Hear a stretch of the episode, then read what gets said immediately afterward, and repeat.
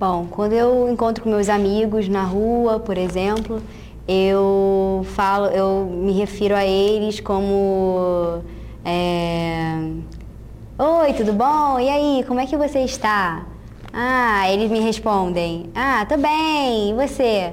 Ah, também. É... E aí, alguma novidade?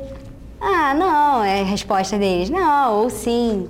Bom, mas quando eu me refiro a, a pessoas como doutores, é, um deputado, uma pessoa assim importante, mais formal, de uma maneira mais formal, eu falo: Oi, como você vai?